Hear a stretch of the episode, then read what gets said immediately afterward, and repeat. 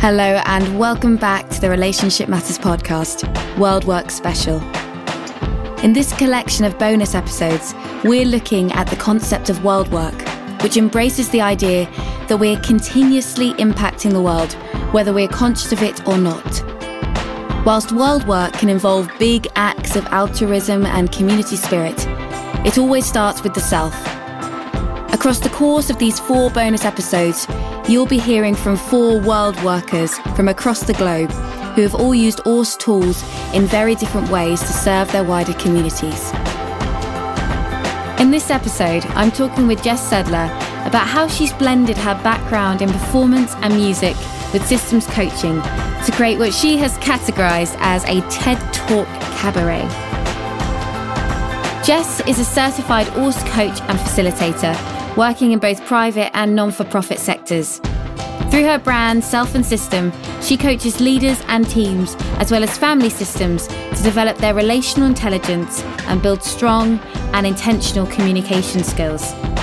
Jess originally trained as an actress, which helped her work practically and holistically with clients in terms of their impact.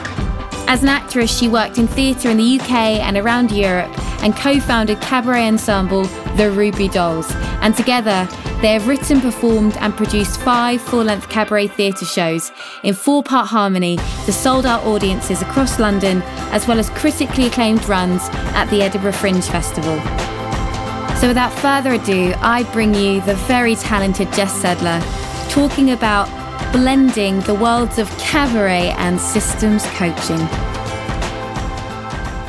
Jess, welcome to the Relationship Matters podcast. Thank you. So nice to be here. Absolute joy to have you on the show. I think your World Work project is perhaps one of the most creative I've ever come across. You call it a TEDx cabaret and you blend your experience as a performer as a way of exploring relationship systems work. Yeah. So perhaps you can talk to the Relationship Matters listeners a bit more about why you mix the world of ORSC and theatre and what inspired that. Yeah, thank you. It's so lovely to be here. I, I listen religiously, so it's really nice to be a guest. Thank you. Yeah, I'm calling it, I kind of made up a genre, like you said, TED Talk Cabaret. And I should say up front that it wasn't an official TEDx talk. But it, like I say, it's a, it's a genre that I made up. And when I was thinking about the world work project that I wanted to do sort of seemed natural to go, well, let's combine my experience as an actress and a singer and as a writer with my experience as a trainer. So, standing in front of large groups of people talking about the importance of relationship. And then, of course, as a newly qualified systems coach to bring that in too, partly so I could give and communicate some of the theory behind systems work, but in a way that felt personal, in a way that felt communal, in a way that felt almost otherworldly, which is, I think, what happens when you attend a performance or a cabaret where there's song and story. It takes you to a different place. So you're not just attending a lecture on systems work, you're in a cabaret room with small tables and candles and the atmosphere that that evokes. And part of that was also about me revealing some of my personal story too. I love that you're using the medium of theatre to explore systems work further because I've always felt like theatre gets branded as something for entertainment, mm. but really great theatre, it teaches, it educates, yeah. and it gives you an experience. And I think it elevates the education because you're in it and you really do create that for your audience right from the get go. It was just such a fun, innovative way of I think delivering some of these quite tricky concepts, they're not mm-hmm. easy to, to necessarily get if you're just reading it on paper. Yeah, and I, I, wanted to blend a number of different elements. So, you know, part of it was an unapologetic, here's a three step model that I've created for anybody to enhance the emotional intimacy in their relationship. So that it was very, here's the educational bit, here's the TED talk bit, but also here's the camp kind of cabaret vamp bit. Here's the folk tale that I've written that represents the story of me and my partner. I'd only just recently fallen in love with my fiance Adam, and I wanted to show the vulnerability of that and the personal journey that I'd come on. There were also interwoven recorded voices because before the show, in preparation, I asked, I think it was 63 people, the same question. I asked them, when do you feel seen? And that then helped me pull out what emotional intimacy really is. And they gave me permission to play back some of those recordings. So it's a kind of tapestry of different elements that hopefully, like you say, really do transport people and allow the systems principles that we know and love to land in a different way. I love the the title. Do you see? And you open the show with that hilarious song. I see you, I see you with my pointy witchy face.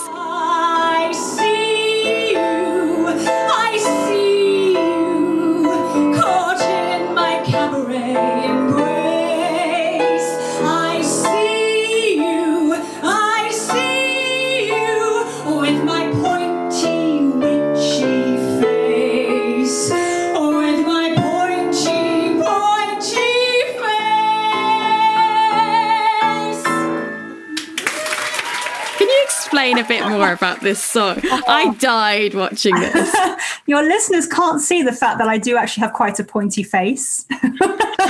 and that's what happened. I was in rehearsals with um, my wonderful theatre director, Imogen Bond.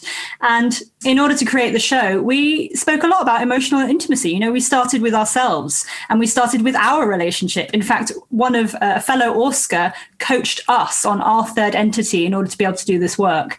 And I said to Imogen, when you look at me, what do you see? And she said, uh, You can be quite pointy. And I said, What? I thought I was soft and cuddly and warm. and yes, she's partly referring to my rather pointy features, which I do have, but she was really talking about how pointed I can be in my observations and uh, in the way that I sometimes am in in all my relationships i suppose as many of us coaches are we spot stuff and we point things out in a way that isn't always wanted so i played on that in that opening number and it's called yeah the witchy cabaret coach. The witchy cabaret coach. I need that on my business card. What a title. With scalpel and sword dissect your inside part Come now, little ones. It'll be fun. Explore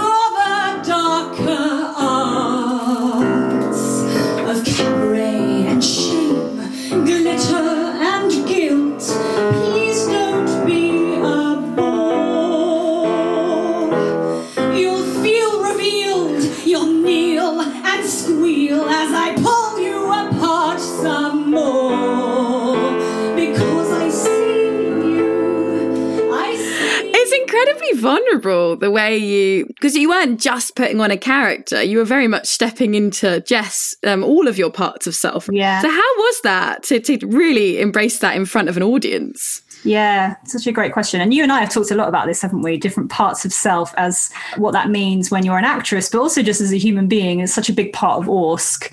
So, yeah, my witchy cabaret coach is a part of myself, but I also in the show explore what I call my empty lady, my inner poet, um, and other other parts. It was quite liberating, actually, to go. There are these parts and many more and I'm not having to just be one thing. I get to play with some of those parts and offer them out. And also in the show, I was actively encouraging with that kind of more educational voice people to reflect on parts of themselves and the parts that they then may want to bring to relationship. I love that. It was great that I got to do it through song as well, of course. it definitely makes it lighter. And I think yeah. song and laughter, comedy, they're all great ways of not diffusing tension, but just making things sometimes a bit more accessible. Yeah. Because parts of self can feel quite intense and intimidating and scary. Yeah. But you played with it and you showed us that there's good and bad to all of these parts. And mm. I'm sure it was refreshing not to have to be just the nicey nice person, but to have these these darker characters and these deeper parts of self too. Yeah, absolutely. I was, you know, there is a real earnest part of me, uh, that aspect of self that I'm really aware of. And I, all the way through the process, w- along with Imogen, my director, and Ross Lorraine, who is the musical director on the show, I kept saying, you know, if you spot that, let's let's encourage that to back off a little bit because um, I really wanted that lightness and that sense of fun and that sense of playfulness. Because actually, if we, I'm not sure that we can look at aspects of self without that sense of curiosity and playfulness. I wanted to be able to explore that within myself. And in order for my audience to be able to explore it within themselves in that spirit. So, would you say that the cabaret explored sort of the three levels? Firstly, that relationship with self and all of the parts that show up, and then relationship with other, and then the wider world. Yeah, definitely. In fact, I shall confess right now, we did the string exercise. Thank you, ORSC. we did do a version of the string exercise. It was delightful. Uh, every audience table, little cabaret tables, had a little pot in the middle with a mini placard that I'd created with the song that everybody sang together communally at the end, a little protest song that they could wave their placard to, which was a really lovely moment and also a bunch of ribbons, silk ribbons. So I, I, made it much more, I suppose, tactile, nicely tactile than just a bit of old string. But yeah, we explored um, as we would in, the, in a training room with a with a business team. We used the string exercise to look at relationship with self between two hands, and then that people linked their ribbons with one another. And then before we knew it, we had the whole floor of the cabaret space with little webs of ribbon as people connected to others that they'd not even met actually that was such a beautiful moment of the show and what i loved was then it wasn't just you speaking outwards it wasn't that standard keynote one way it was a, a dialogue mm. between you and the audience and they were very much a part of the show and it made me think about how we could use these creative ways of doing the exercises in corporate so that they're more light and fun and easy and yeah. more accessible. Maybe the answer is to sing more I don't know. um, I always feel like life should be one big musical. I feel like it would be a lot more fun. exactly. Well, and it was important. I knew that the climax of the show was what I was good, what I'm calling, or what what I called a live intimacy experiment.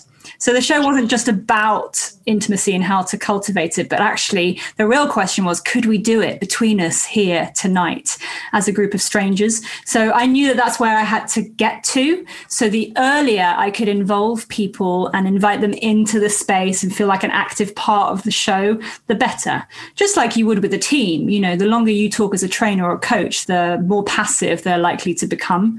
So I think my director and I really built in those stages to be able to get to that final point where I placed the microphone in the audience and asked them a question and invited them to step up to the mic and answer it. Live intimacy experiment. What a wonderful description for it.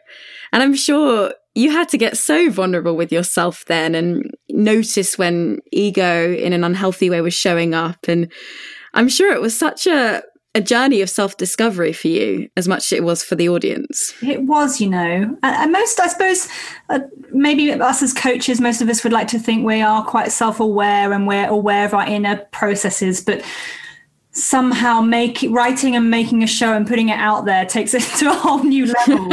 um, and I really had to look at the ways in which I was not able to be intimate with others. You know i i'll be vulnerable right now and say i fell in love really late in my life and i met my partner when i was 36 and i for a long time wondered why that was.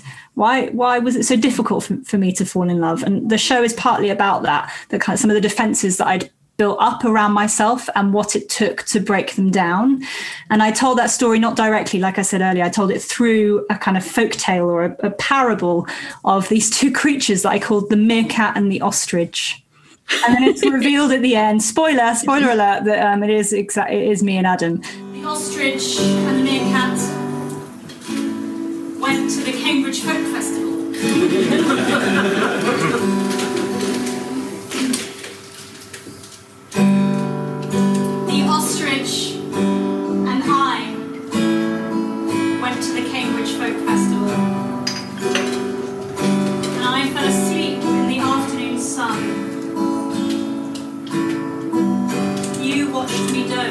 And so I felt like that was another way I earned the right to then invite the audience to be intimate with me. Um, but yeah, even that, putting the mic in the audience and go, okay, don't know what's going to happen. Maybe no one will come to the mic. How will I manage that? Ah, uh, even that was quite exposing. Yeah. The question is, what do you see in another that you want them to know? It could be about somebody that you came with tonight, someone sitting next to you. It could be about someone 5,000 miles away. And I know it's pretty packed in here, so if you're sitting away from the mic, uh, and you want to have the courage to, to say something, I'm sure people will let you through. There's no rush. To explain that, what were you asking them when you gave them the mic? Yeah, so the show begins with this question When do you feel seen? And we hear from some of the voices I'd asked and recorded. Um, I give my response to that. And then by the end of the show, after the folk tale, we come to this question of, well, are you willing to see? If we know what it takes to feel seen and why we like that, how do we see other people more actively? I take them through these three steps that I created. And then the question is who is it that you see right now and what might you want them to know? What do you see in another that you might want them to know? And people stepped up to the mic and either talked about people that they came with that they wanted to acknowledge in some way or people that weren't in the room. Um, and it was very moving. I see my mum trying desperately hard to be a granny and a mum and not piss me off.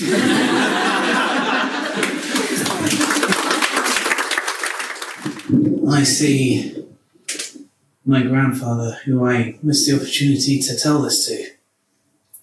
I see how terrified he was and and how strong he was to keep it together and carry on being just a cantankerous bastard for all our sakes right up until the end.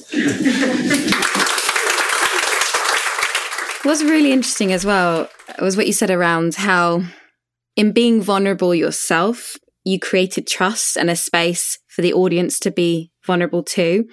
It's almost like a silent DTA of what's acceptable. You, you set the bar. Yeah. I'm just wondering if you've translated any of that into your coaching, that sort of level of intimacy going in to create a different space to work in. Oh, good question. I think so. And I think I think uh, that's a journey that I'm still on. I'm I'm still building up my skill, I think, as a systems coach. I'm very much working as a systems coach with couples and with teams, but I, I'm still on that journey, I think, of entering that space as a real person. Hmm. Uh, there's still a voice inside my head that says, I need to bring value, I need to, etc., etc. And actually, the more I can remind myself to be open and vulnerable as appropriate, right? To because uh, we still want to create safety for the people that we're working with then maybe that I, I can be role modeling that for the for the sake of the team or the couple that I'm with. Do you find that too when you're working with your clients? Yeah, when you said real person, then it made me think about how when I was acting, I think the, the listeners know I had a background like yourself, and I had my acting voice. And I remember a coach pointing it out to me. They were like, just, just talk as Katie. And I went to do the Shakespeare voice.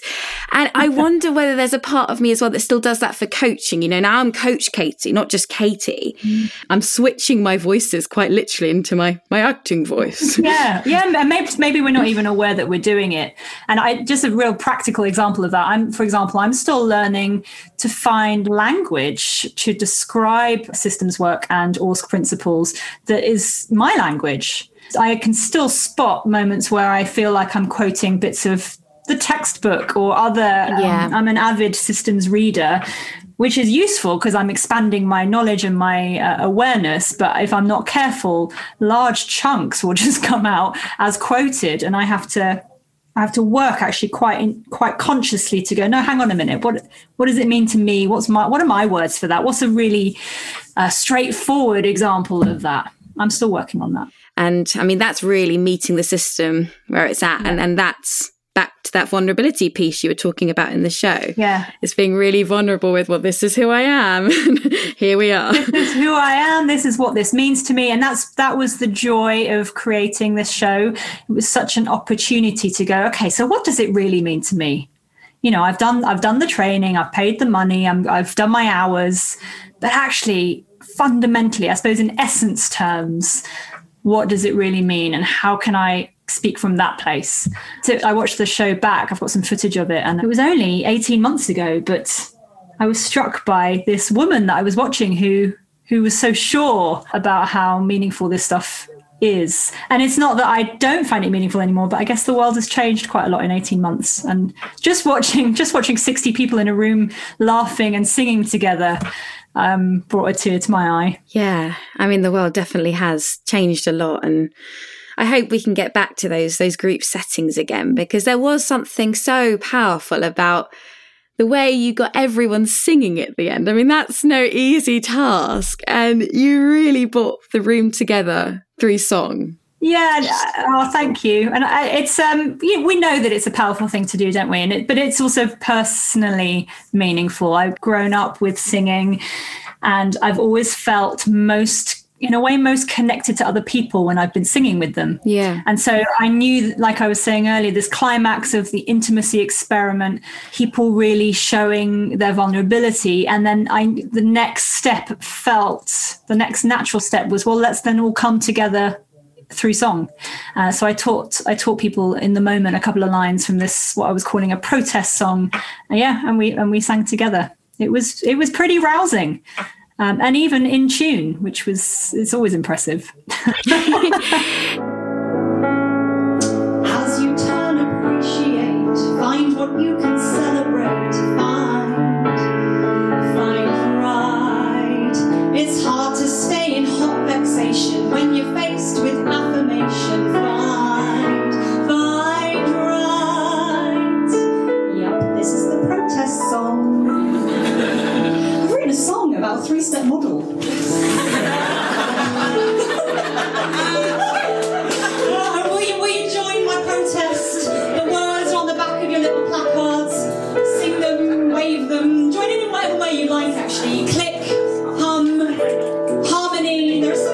who can do a strong harmony, I'm sure. Are you ready? Let's have a practice.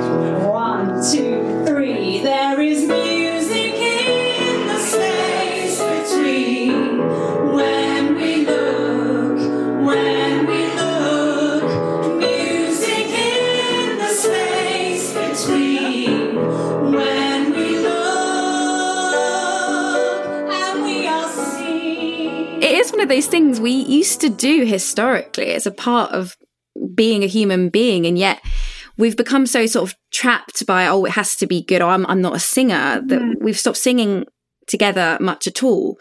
And i know from singing in a choir gosh it's just such a wonderful way to lift yourself up particularly through dark times. And I, I sometimes don't talk to anyone when i'm at choir. We just sing. And i'm connected to these people through that joint voice that we create It Just remind me of that Brecht quote In the dark times, will there be singing? Yes, there will be singing about the dark times. I hope I hope I've quoted that right, but uh, it just reminded me of that. That that's what we need right now, and that's the, that's one of the, the sadness of lockdown that we can't get together. And Zoom, uh, whilst it's brilliant in many ways, it hasn't quite got the technology to enable collective singing. Not just yet, anyway.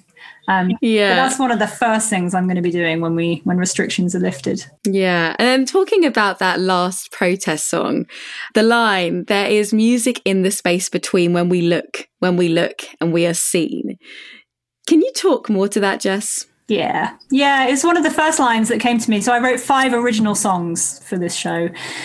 And I guess it was back to the string exercise. It's about those three levels, isn't it? And it's about what we co-create as as, as we know as Oscars and what can start to manifest in that space between us when we put our attention on one another in ways that are constructive. Yeah, Oscars taught me so much about the space between to look there. I think we're in our individualistic society, we're often conditioned to look at ourselves and at other people, but we only see these individual bodies. And, and no one until I, I found ORSC had invited me to look at what we what happens between us. Hmm. And that's also where music lives too, I think. I love that word music because it sounds active and alive and, and sort of a, a dance. It's not static and stuck mm. in one way. And that is relationship, right? It changes moment to moment. And we have to keep keep aware of it as coaches if we're going to work with that system in front of us. Yeah, yeah, exactly. Something is always emerging, right? Yeah. Yeah. I'm wondering, what was your biggest takeaway from the performance? Oh, my biggest takeaway. I was very touched by the people who were courageous enough to stand up at the mic and talk about someone that they saw and what they saw. I also got an email from, I say, he's a colleague of mine that came to the show that I I was surprised he came. To be honest, he's he's not one for emotional intimacy. I would I would I would have thought, but be careful what you assume about people, right? So he came and then he sent me this email telling me how touched he was by the show and that he'd also had a tough year that his mum had passed away and his wife had been a huge help to him and a real support and he'd had a thank you card in his bag for about 3 months before the show and he wanted to send this thank you card to his wife and he just couldn't find the words. He didn't know what to say. And he said that the show had enabled him to find the words write the card and give it to his wife. Oh. Yeah. Oh, wow thought, wow. Just just for that i'm glad i put in the months of work. Because that's that's yeah that's really what i set out to do to help people along that path of creating connection. Yeah you're that's so powerful. and we so often feel alone in our, our struggles or our pain or our worries. And if I've learned anything from coaching and your show, someone else out there is feeling the same as you. Mm-hmm.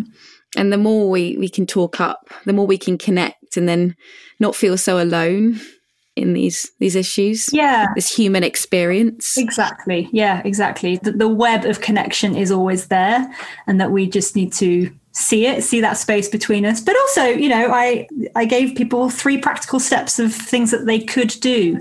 It doesn't need to feel intangible that there are concrete things we can do to to build more intimate more connected relationships. And that's why i'm a systems coach can you give us a top line summary of those three things? I sure can. They're certainly not um, rocket science, and uh, it's my version of principles that are already out there. In fact, the first one really is borrowed from John Gottman's work, so everyone will know this.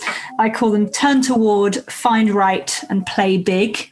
Turn toward, as we all know, rather than turn away, rather than um, wanting to kind of push away the discomfort, actually really being with it and looking at it and going, what can this teach me?